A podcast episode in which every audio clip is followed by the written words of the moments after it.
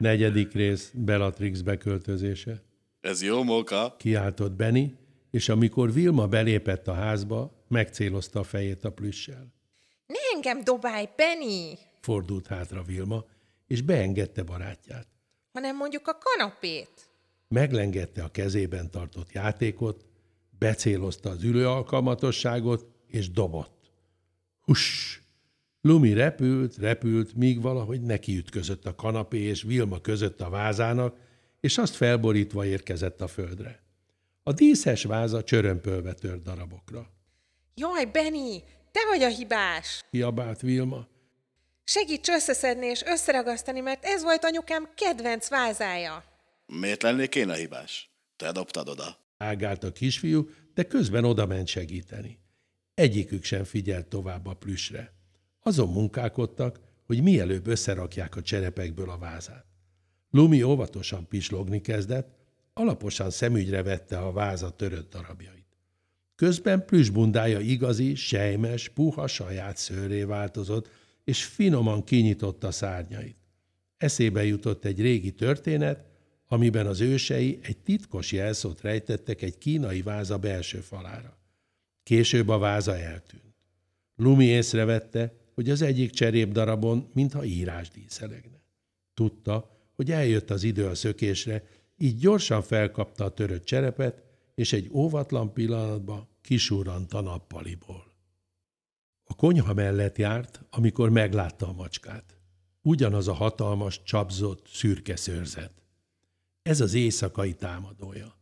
Tudta jól, hogy ki az, de eszébe jutott a versike, amit egyszer a barátaival az álomvárban költöttek, amikor túljártak Bellatrix, a rossz álmok barlangjának furfangos vezetője eszén. Ő az, aki tönkre akarja tenni a gyerekek álmait. Ez itt ő, a macskák fője, a rossz álmok tervezője. Gonosz szeme mindig villan, hosszú karma meg-megcsillan. Furfangos ő, bátor jellem, de tehetetlen Lumi ellen. Bellatrix egy igazi balfék macska, aki most háttal ült neki, az ablak felé fordulva. Egyik mancsával egy nyilvánvalóan lopott joghurtot dézsmált, és közben dorombolásszerű hangokat adott ki. Lumi tudta, hogy ez nem dorombolás, hanem Bellatrix beszél. Lumire megérintette a nyakában lógó rózsaszín medált, és, mint mindig, a medál segített. Rögtön megértette a dorombolásban rejtett szavakat. Amikor a medál működésbe lép, Lumi közvetíteni tudja a hallottakat az álomvárba, hogy mindenki azonnal felkészülhessen a probléma kezelésére. Tudúr tehát az álomvár egyik lila rózsaszín termében azonnal leült unikornisos jegyzetfüzete mellé, hogy az összes apró részletet lejegyezhesse.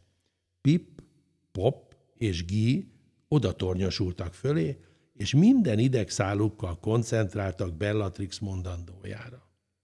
Igen, hamarosan hazajövök, mondta Bellatrix Vilmáék konyájában, és lenyalta a mancsát. Itt engem befogadtak. Nevetett a macska. Ez a lehető legjobb beépülés, nem gondoljátok?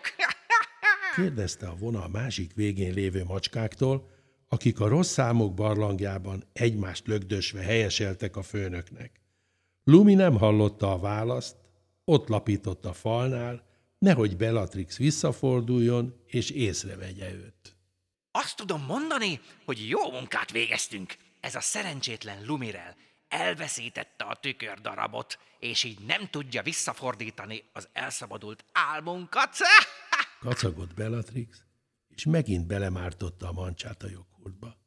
A tükördarab nálam van, jól elrejtettem, és éjjel hazaviszem a barlangunkba. Attól kezdve bármilyen álmot elengedhetünk, Lumirellék nem tudják visszafordítani őket. Jól csináltam, nem, srácok? Nevetések gonosz nyávogásá változott, majd bontotta a kapcsolatot. Még hogy költözzek vissza? Ah, rendben, de csak is éjszakára. Ilyen jó helyem nincs máshol ekkora szolgáló táborral. Kivéve a fiút. Vele még leszámolok. Mormolta magának. Belenyalt a joghurtba, ami megbillent az asztalon, és zuhanni kezdett. Bellatrix gyors volt, és szinte egyszerre ért földet a pohárral. A fehér krém telefröcskölte fényes szürke bundáját. Nyávogott egyet, lenyalogatta a szőrét, és magában dünnyögött. Lumi nem hallgatta tovább Bellatrix morgását, mert szerencsére éppen azt sikerült véletlenül megtudnia, amire szüksége volt. A darab, ami a kertben landolásakor kitörött a saját kis táskájában hordott trükkös tükréből, ezek szerint Bellatrixnél van. Akkor már csak meg kellene találni. A rózsaszín gyerekszobában kezdett kutakodni. Hangos szóváltást hallott a nappali felől, majd Vilma és Benny olyan gyorsan viharzott be a szobába, hogy Lumirel alig tudott elbújni az ágy alatt. A gyerekeket gyors léptekkel követte valaki. Ez a nagyapámtól örökölt eredeti kínai vázám volt. Kiabált Vilma anyukája, Valéria, és a két gyerek megszeppenve állt a szoba ajtajában. Most Benny szépen hazamegy, te pedig megcsinálod a leckédet. Vilma dühösen belerugott az ágy lábába, aztán kirohant a fiúval együtt. Lumi utánuk osont, majd kisurrant a nyitott ajtón, és egy perccel később Mimi szobájában landolt. Alig várta, hogy felvegye a kapcsolatot Tudúrral és a többiekkel. Tudta, hogy most gyorsan kell cselekedniük.